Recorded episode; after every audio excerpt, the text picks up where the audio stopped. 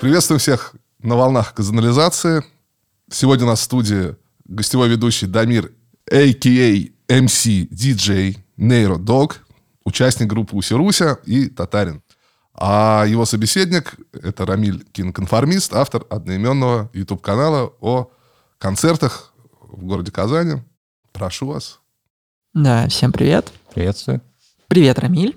На твоем канале за последние полтора-два года уже есть около 200 записей разных концертов, локальных групп и нелокальных групп. У тебя есть запись группы «Гараж говна», «Амперметр», и одновременно на канале есть запись «Доры». На некоторых твоих видео есть там 10 тысяч просмотров, где-то у тебя 40 просмотров. И вообще очень интересно, как это начиналось, вообще, что тебя драйвит, и очень хотелось об этом всем поговорить. Давай начнем с первого концерта, который ты записал. Как это вообще произошло, как так получилось, что ты пошел на концерт, решил взять камеру и решил это все записать? Ну, первый концерт полностью записан, это был фестиваль 433. Там сначала были лекции, там был, я не помню, кто организовывал уже. Луиза Низамова и Алиса. Ну, это галерея 6657 организовала все. Привет им большой. Собственно, я до этого уже был на концерте Халфанот, мне очень понравилось. Я захотел заснять уже ее полное выступление. Ну, заодно там выступали еще Сомнительная и Аид. А до этого ты что-нибудь снимал? А до этого я снимал на телефон отдельные песни. Ну, он там был на концерте группы «Плохо», Комсомольск. Но мне все хотелось, чтобы было более широкое такое воспоминание об, об этом концерте. Кстати, одна песня не всегда отражает то, что было там.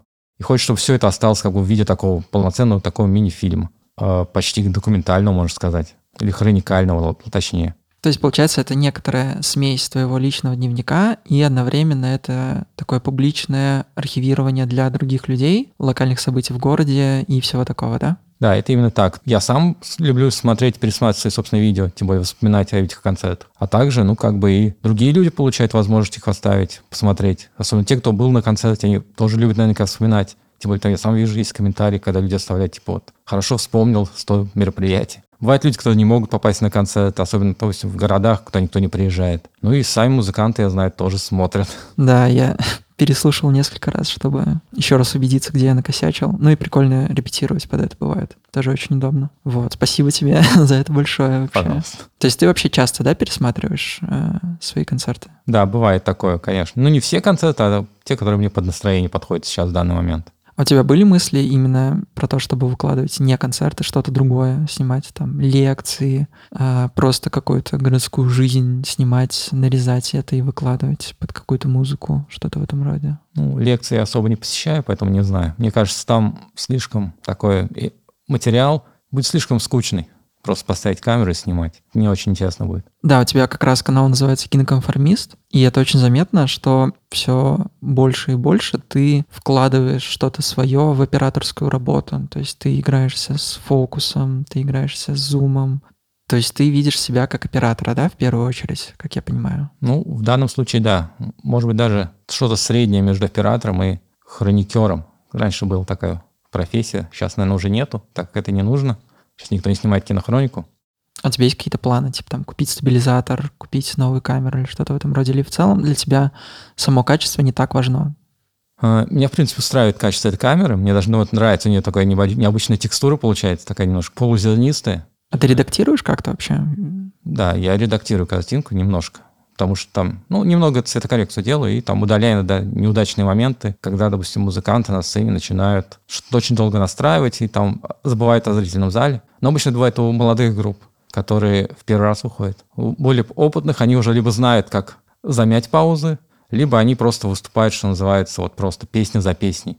А тебе какой, кстати, формат самому больше нравится? На самом деле, мне нравится, как концерт, он как бы уже подготовленный, но с элементами импровизации. То есть мне, вот, допустим, нравится выступление группы Моторама, потому что они ничего не говорили между песнями. То есть они вот выслали, там, не помню, сколько у них было песен, там они 15 песен или 20 песен сыграли. Между песней просто выключали свет в зале, они там что-то настраивали у себя, и сразу включал свет, начинал сыграть следующую песню. Но при этом они как бы чувствовали то, что там есть отдача от зрительного зала, и они как бы это использовали под себя. То есть они видят, что там зал начинает подпевать, и они как это подстраиваются под момент но при этом они вообще с ним не общались. То есть вот они вышли на сцену, сыграли и в конце сказали спасибо, до свидания.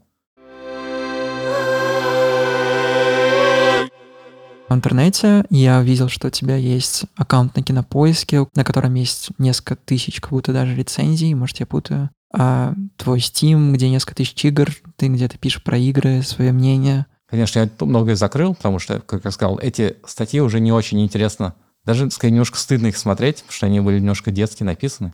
Ну, кстати, я писал и отзывы о музыкальных альбомов, которые я слушал. И постепенно как-то рука стала набиваться. Я попробовал написать пару изданий, место даже взяли, стали платить гонорары. А потом как-то совершенно случайно, даже не думая об этом, меня позвали, собственно, писать э, на один сайт, посвященным играм, куда я уже пишу 10 лет. То есть это твой основной заработок, да? Ну, это, конечно, нельзя назвать основным заработком, дополнительный. Основной заработок — это копирайт. Это чисто уже технические тексты, по сути.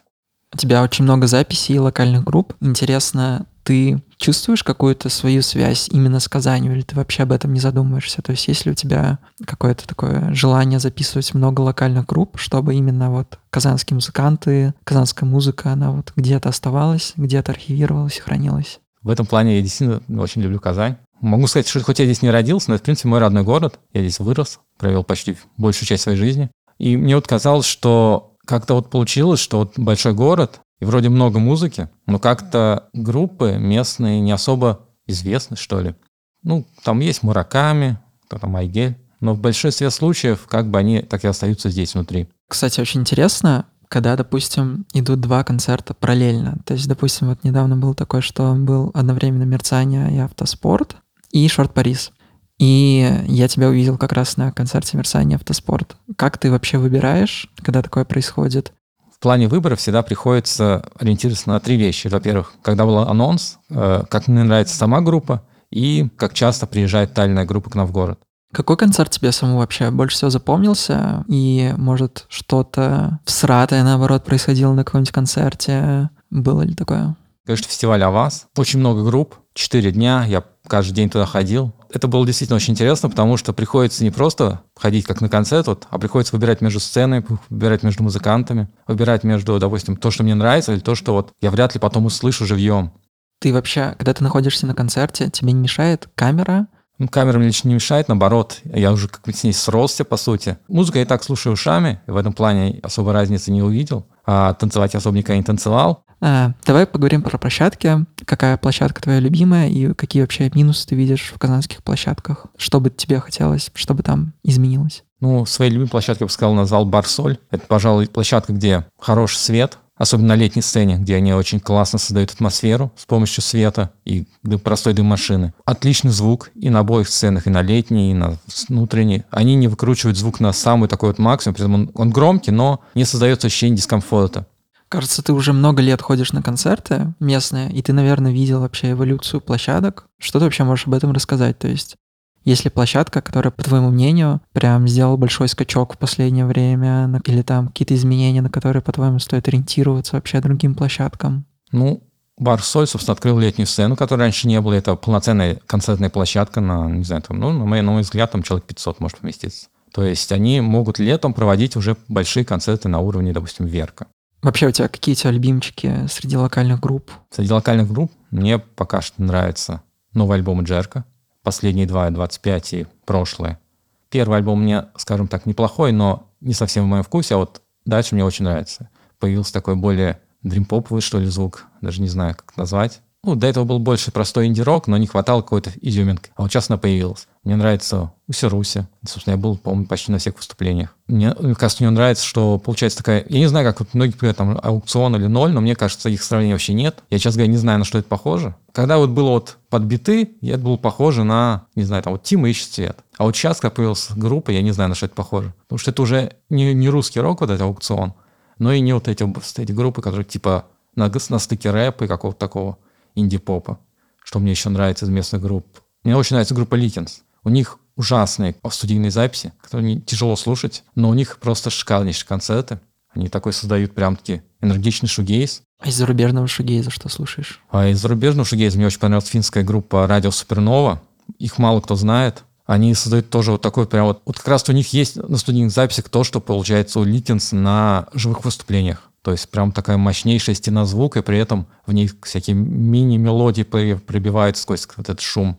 Какие вообще группы у тебя звучат в наушниках в последние дни? Открыл телефон, сейчас покажу вам. Собственно, радио Супернова, которое я уже указал выше. Мне очень нравится австралийская певица Фриц. Она играет тоже почти шугейс, но это скорее даже поп-музыка.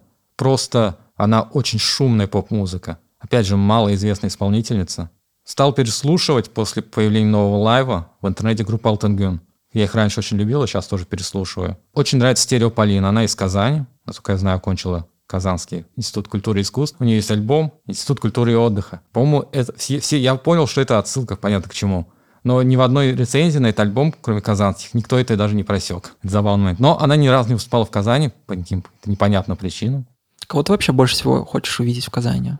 Ну, на самом деле, вот хотел бы увидеть, во-первых, казанских исполнителей, которых по тем или иным причинам мне не получалось увидеть в Казани, либо они не приезжали. То есть мне хотелось увидеть сольный концерт Кейт NV и Стерео Полины. А из других исполнителей, на самом деле, я бы хотел бы увидеть концерт Шот Парис. Допустим, но в этом году, насколько я знаю, они давали там, общались с залом. Задавали какие-то вопросы, какой-то анкетник нашли патриотический, и задавали зал вопросы с этого анкетника. Это было бы интересно запечатлеть. Получается, каждый концерт, он уникален. Зритель никогда не ответит одинаково, и даже если ответить одинаково, это все равно не получится так, как в прошлый раз, потому что наверняка там каждый зал по-разному будет реагировать. И вот мне нравятся такие группы, которые создают вот концерты, которые у них не... Получается, вот у них есть программа, они ее повторяют раз за разом. А вот когда они пытаются еще не давать импровизацию. В этом плане мне как раз понравился. Недавно был концерт группы Хаден Даден, и у них сломался ноутбук во время концерта. Ну, не то, что сломался, но там что-то у них там пошло не так. И они начали вместо того, чтобы там разбираться, перезагружать его, там делать паузы, они начали играть песни не из сет-листа, с легкой импровизацией, чтобы не было клавишных. И на самом деле это получился такой вот полуимпровизационный концерт. Концерт, который точно не будет повторен никогда. Ты часто вообще получаешь обратную связь от артистов? Тебе кто-нибудь писал после выступлений? На самом деле, первоначально я даже не думал, что будут мне подписать. То есть я не думал, что... То есть я догадывался, что будут смотреть, но был, думал, что будут писать просто комментарии обычные зрители. Но на самом деле музыкант пишет, наверное, даже соотношение один к трем, наверное. Первым мне написали, наверное, группа Ликенс после одного из концертов. Они хотели просто, чтобы я им скинул скриншоты в виде фотографий, они потом их залили себе в группу. Потом, по-моему, был Арсений Креститель, собственно, Арсений Морозов. Он, он вообще подошел ко мне лично, хотя я даже не думал, что он ко мне подойдет. Это было очень необычно. Подарил наклейки, что-то сказал, очень классное видео, и ну, пошел по своим делам. Это было очень странно, потому что я -то точно не ожидал, что он будет ко мне подходить. Тем более будет смотреть эти видео. Многие группы никогда не станут прям вот реально известными. Условно говоря, из там большинства групп, что появляется, все равно 80% они так остаются маленькими группами. Там где-то только 20% там куда-то пробиваются вверх. И для них это остается память, что вот они где-то выступали там. А для тебя самого вообще важна известность, важны цифры, просмотры? Известность, я не знаю, что такое известность, наверное. Слава, наверное, здесь будет вряд ли возможно, да и мне она особо-то не нужна. Приятно, когда люди смотрят, получается, что уже все идет не впустую. То есть одного человека тебе будет достаточно, да, если ну, кто-то посмотрит? Примерно так получается. Есть такой фильм, э, или, по-моему, мини-сериал. Э, суть его заключалась в том, что отобрали несколько групп, очень малоизвестных. Их начали спонсировать, во-первых, то есть давать им деньги на репетиции, на все такое. Но у них было единственное условие, это то, чтобы эти группы записывали свои выступления, записывали свои репетиции и вообще свою жизнь, чтобы потом из этого смонтировать э, сериал, собственно. И там тоже так случилось, что, по-моему, вообще все эти группы, они просто развалились со временем. То есть очень много групп, которые вспыхивают и тухнут очень быстро. Да, есть обратный пример, это фильм «В поисках сахарного человека». Блюзовый фолк-музыкант, никому неизвестный, прославился в Южной Африке, где-то там в 70-х. Потом его нашли, особенно южноафриканцы, потому что они не знали, кто он такой. Они думали, он умер там, по-моему, стал наркоманом или кем-то еще. Они его, собственно, нашли. Выяснилось, что он просто там живет, там какой-то простой жизнью. И вот с этого тоже сделали фильм, и он в итоге сейчас уже снова стал популярным музыкантом. Как ты думаешь, какие казанские группы, по-твоему, станут известными, которые сейчас зарождаются? Мне кажется, есть шанс у Джерка, потому что два его альбома просто отличные, но не происходит никакого продвижения просто. У Сируси, конечно, хотелось бы, но, опять же, нет студийных записей, а без них как бы ничего не получится. Скоро будут. В августе будем записываться, скорее всего. Мне кажется, есть шанс у Мерцани, потому что у них очень классные студийные записи, обе. И первый альбом, второй еще круче, когда у них появились уже живые инструменты. Хотя концерты, мне кажется, им еще не хватает никакого-то драйва, что ли. Им очень не хватает барабанщика, и если кто-то, кто это слушает, играет на барабанах, можете написать Анжелике или мне, или кому-нибудь еще. Анжелика очень ищет барабанщика, вот. И это действительно очень сильно вообще изменит, мне кажется, эту группу. А ты сам играл на чем-нибудь? Нет, я особо на музыкальных инструментах играть не умею. Когда-то пробовал писать что-то там во фруте лупсе лет 10-15 назад. Но как-то мне особо ничего не получилось. Какие-то там записи, наверное, есть даже в сети, если их найти. Какой никнейм? Я не буду это говорить. Но я знаю, что как минимум есть один человек, который их нашел и даже написал мне, что хорошая песня, но я сказал, ладно. Насколько тебе важен вообще текст в музыке? То есть ты говоришь, что ты слушаешь, э, допустим, исполнителей не англоязычных и не русскоязычных. А ты переводишь их всегда? То есть ты, ты читаешь их текст? Тебе это важно или тебе больше важна атмосфера и все такое? Я бы сказал, что тут важна комбинация этих элементов. Допустим, я считаю, что вот в дрим-попе, шугезе текст вообще не важен. Но, допустим, в других жанрах я, допустим, на текст всегда обращаю внимание. Э, мне очень нравится, допустим, какие тексты пишет Арсений Морозов. На первый взгляд они такие примитивные, но в этой примитивности он как бы улавливает сам момент времени. Какие вообще у тебя дальше планы на свой канал? То есть ты планируешь дальше просто записывать также концерты, ты планируешь что-то менять? Возможно, у тебя есть желание там записать клип для кого-нибудь или что-то в этом роде, снять что-то? Ну, пока я планирую просто снимать так, как есть. Тем более еще есть немало, так сказать, исполнителей, которых я не видел живьем. И хотелось бы их как-то увидеть. Конечно, не знаю, когда это получится. Как я уже говорил, анонсов на это лето вообще нет. А так, мне, конечно, была идея снимать клип. Я, правда, не знаю для кого. Была идея снять клип для Гликинс, но у них нет студийных записей хороших. А у тебя есть желание снять какой-нибудь документальный фильм про какую-то группу с ее становлением и все такое, э, снимать их репетиции, снимать то, как они ездят в туры и так далее? На самом деле, конечно, такое было бы интересно сделать, но я просто пока не вижу группы, которая вот может ездить в туры. Большинство групп пока что у нас либо начинающие, либо группы, которые я плохо знаю. У нас есть группа, допустим, ХСВ, но я с ней очень плохо знаком, я ее послушал только в прошлом году, хотя они давно существуют. А молодые группы, они еще, скажем так, это будет, наверное, даже не очень правильно в отношении них сразу же, сразу начинать снимать их, когда они только в самом начале пути. Почему? Ну, получится так, что снимаешь кино об исполнителях, которые еще не смогли полностью самих себя в музыке выразить. То есть они еще только на самом начале пути. Конечно, можно здесь снять фильм, как ничего не получилось, но это будет уже совсем другая история.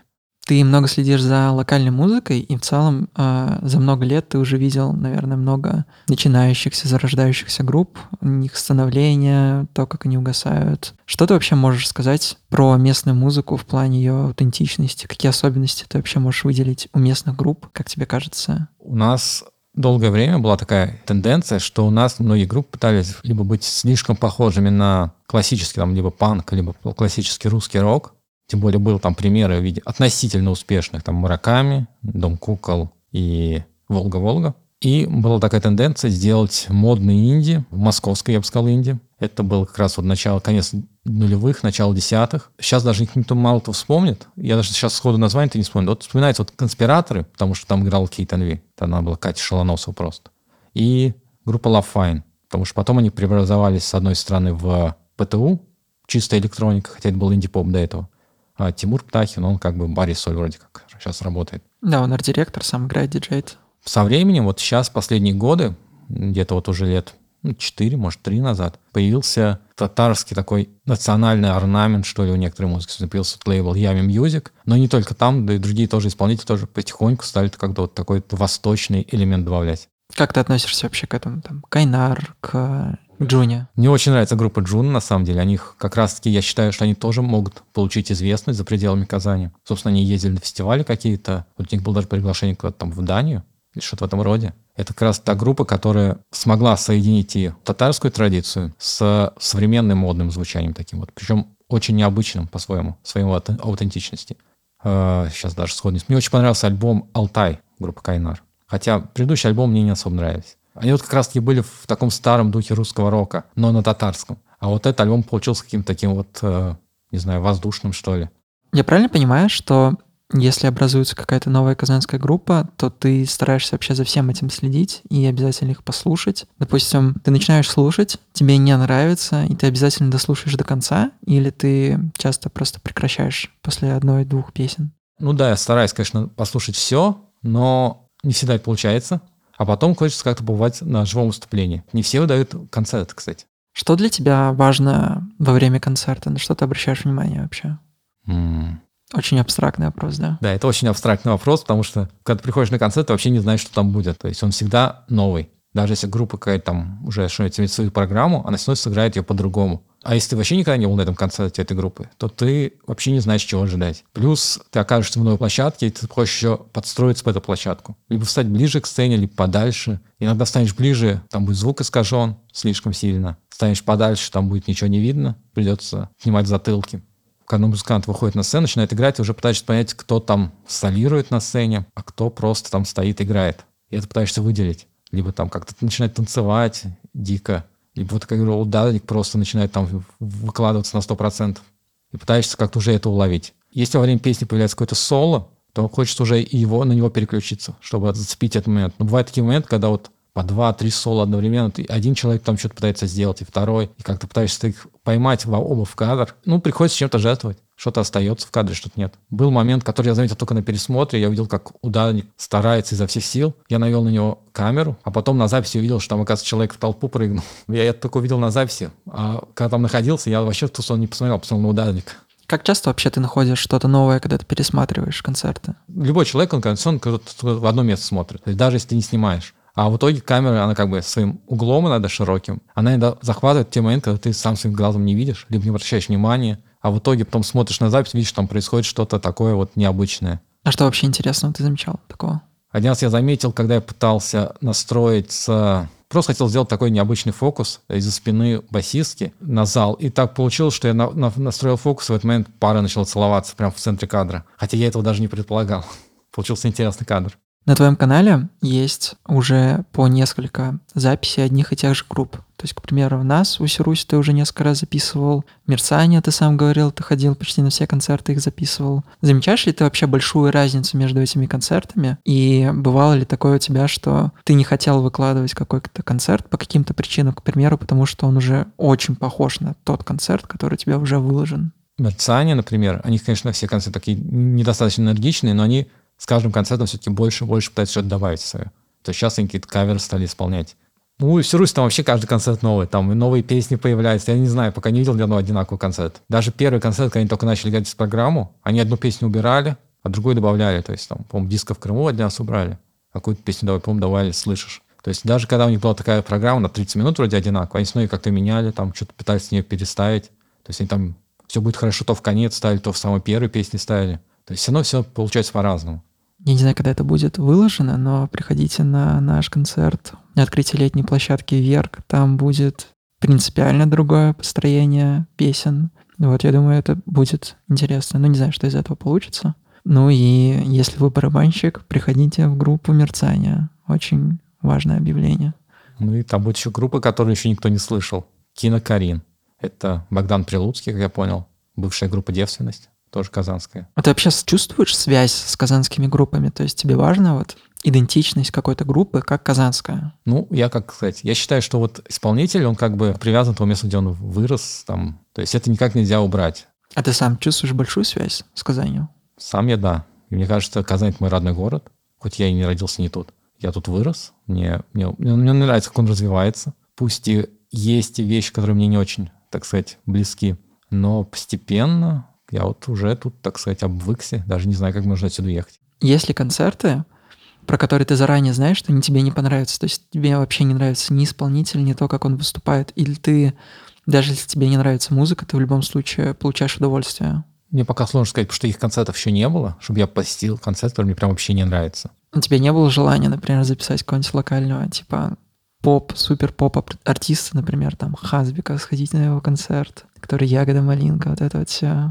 Нет, такого у меня пока не было желания. В целом я особо не большой поклонник такой музыки. Я зашел в твой инстаграм, мне было интересно вообще, что ты выкладываешь, и я заметил, что у тебя как-то идет поэтапно, то есть там очень много постов с концертов, прям подряд все про концерты, потом про футбол, потом просто какие-то фотографии из жизни города, то есть просто там какой-то сквер или какие-то, как я понимаю, незнакомые люди, которые просто идут Можешь рассказать немного про эти этапы вообще? То есть записывал, была ли у тебя еще какая-нибудь такая же, словно любовь, как концерты ты сейчас записываешь? До этого ты там записывал, не знаю, футбольный матч или что-то в этом роде. Как менялись твои вкусы, предпочтения, твои увлечения? Ну, футбол я... Футбол я увлекаюсь уже давно, еще со школы. Наверное, даже раньше, чем стал слушать музыку. В принципе, и сейчас иногда хожу на стадион. Конечно, мне сейчас не очень нравится, потому что и команда играет плохо, и что хуже, там стало очень плохое отношение самого клуба к болельщикам. Но были моменты, когда я посещал вообще все домашние матчи, то есть это где-то сезон 2009 года, 2010, 2011, у меня там было, по-моему, все домашние матчи. Смысле фотографий, которые там выкладывал. На самом деле я до сих пор фотографирую так на телефон, как тогда. Вообще интересно это то, как ты использовал Инстаграм несколько лет назад, когда ты просто берешь, что-то фотографируешь из жизни, что ты видишь, и выкладываешь это как пост, и у тебя прям такая серия постов. Вообще интересно, а вот как ты видишь этот медиум вообще Инстаграм? То есть для тебя это просто, как сейчас есть социальная сеть Берил, где тебе приходят уведомления, и ты должен вот сфотографировать в ближайшее время, как оно пришло, чтобы как бы твою настоящую жизнь. Или ты пытаешься архивировать что-то, что ты видишь самое важное, или как ты это видишь вообще? Видел, точнее, как будто ты перестал так выкладывать. Ну, я просто перестал смотреть на Инстаграм именно вот в том плане, что просто выложить что-то там. Со временем я просто стал думать, что Инстаграм можно как-то более структурно выкладывать, не просто то, что находишь. Тогда я подумал, почему не выкладывать фото с концерта. А такие фотографии оставил чисто для себя, либо вот на самом деле закрытый еще канал в Телеграме, где там пять человек сидит только. Я туда выкладываю фотографии эти. Сейчас сам все Инстаграм полностью изменился. То есть это не был Инстаграм 2010 когда, эти фотографии класс, 11-12 год примерно. По-моему, где-то десятый. Ну да, где-то так вот, я вас говорю. Сейчас Инстаграм — это уже коммерческая площадка. Эти фотографии никому не нужны по большей части. Их уже никто так не смотрит, если ты не, ты не профессиональный фотограф. Ты вообще противопоставляешь коммерцию и творчество, или для тебя это не противопоставление? Коммерция и творчество не являются, так сказать, антагонистами друг другу. То есть я считаю, что вот можно снять качественную, творческую, интересную даже рекламу, например, или, допустим, видеоклип. Видеоклип — это, по сути, есть реклама музыканта. Особенно раньше так было, 80-е, там 90-е. Пошел, кстати, на телевизоре, увидел, пошел, купил альбом и сходил на концерт. Сейчас, конечно, я не знаю, какая суть видеоклипов, кроме там чисто снять, потому что я непонятно, как они работают. Какие вообще тебе клипы нравятся? Ну, в свое время мне очень нравился Антон Корбейн, который снимал клипы для Mode, YouTube. У него был такой очень необычный стиль, 16-миллиметровая пленка, черно-белая. Потом он стал снять большое кино, и это уже было не очень. Не то, что плохо, но эти фильмы уже не у них не было того, что, за что полюбили этого режиссера, как клипмейкера. Мне нравился вот Херб Ритц. Он фотограф, fashion, но у него было где-то 10 видеоклипов. Самый известный это клип для Криса Айзека. Но там были другие клипы. И они, они почти все на одну и ту же тематику. То есть это пляж, это обнаженные мужчины и женщины и черно-белая эстетика. На самом деле очень много хороших клипов. То есть, конечно, мне нравится клипы Стива Бэрона, который снял Take On Me. Но кроме Take On Me для Аха, это известный клип, наверное, самый, наверное, известный. Я бы сказал, что, возможно, это самый известный клип в мире. Потенциально, ну, в десятку точно войдет. Он, на самом деле, снял огромную кучу таких необычных роликов э, с использованием анимации, с использованием компьютерной графики. Сейчас уже многие забыли, но когда-то он там использовал примитивную компьютерную анимацию для заставок MTV. И с этой анимацией он также снял клип Money for Nothing для Dire Straits. Сейчас смотрится смешно, вот эти вот квадратные какие-то там мужики, которые носят холодильник, там на 4, там 5 полигонов у них. Но на самом деле 80-е это был довольно-таки инновационный клип. Но со временем, мне кажется, видеоклипы как-то ушли в такое прошлое, потому что раньше это был, как я сказал, это была реклама для музыканта. Сейчас, я думаю, клип это просто, ну, как бы я вот снял клип, смотрите, какая там хорошая песня у меня вышла. Он не, не думает, что это продаст сейчас. Что думаешь вообще про татарские клипы? Ну, некоторые сняты. Они сняты нормально, но я не запомнил ни один.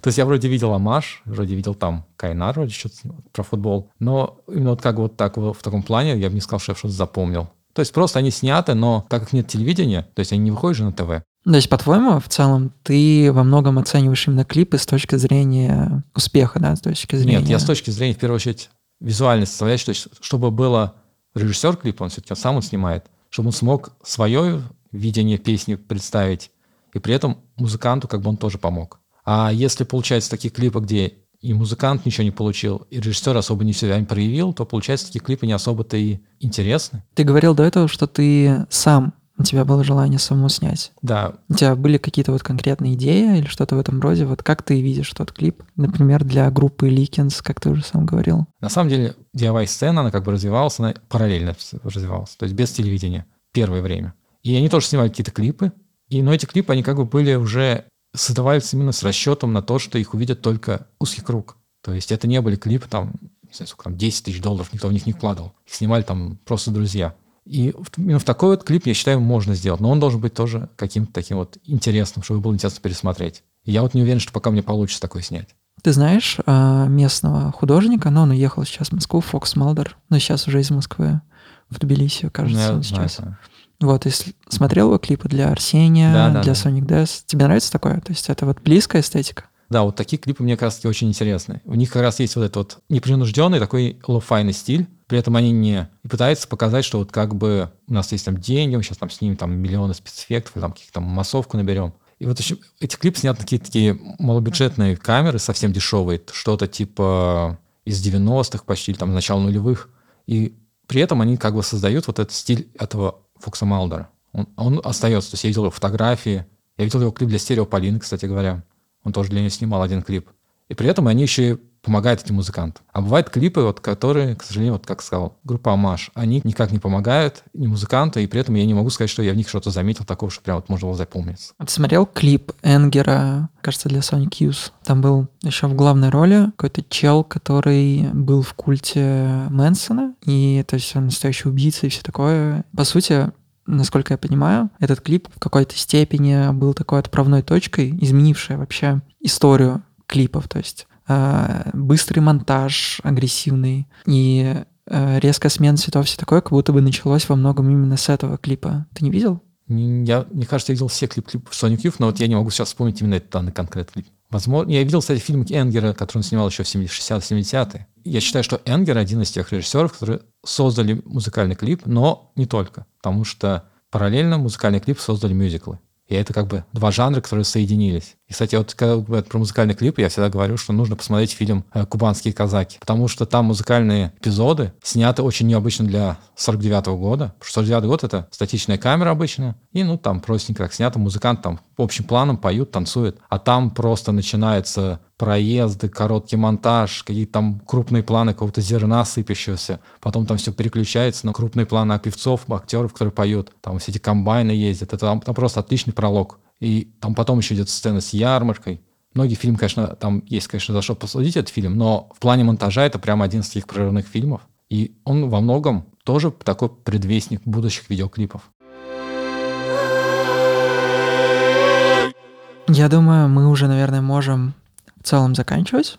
А, Я еще хотел сказать, что с очень разными музыкантами мне заходили смолтолки, в которых упоминался ты или упоминались просто какие-то люди, которые ходят на все концерты. Типа, блин, помнишь, был чувак в такой-то футболке, он обычно, он все время стоит на таких-то концертах. То есть такие люди, они на самом деле очень заметны, и то, что ты делаешь, это уже очень крутой архив, то есть это уже очень много концертов, и ты продолжаешь это делать, и это очень круто, мне кажется, и вообще большое спасибо за это, и вообще большое спасибо, что ты откликнулся, мне кажется, получилось довольно интересно. В общем, большое спасибо за все. Все, всем спасибо, спасибо, что нас прослушали. Надеюсь, было приемлемо.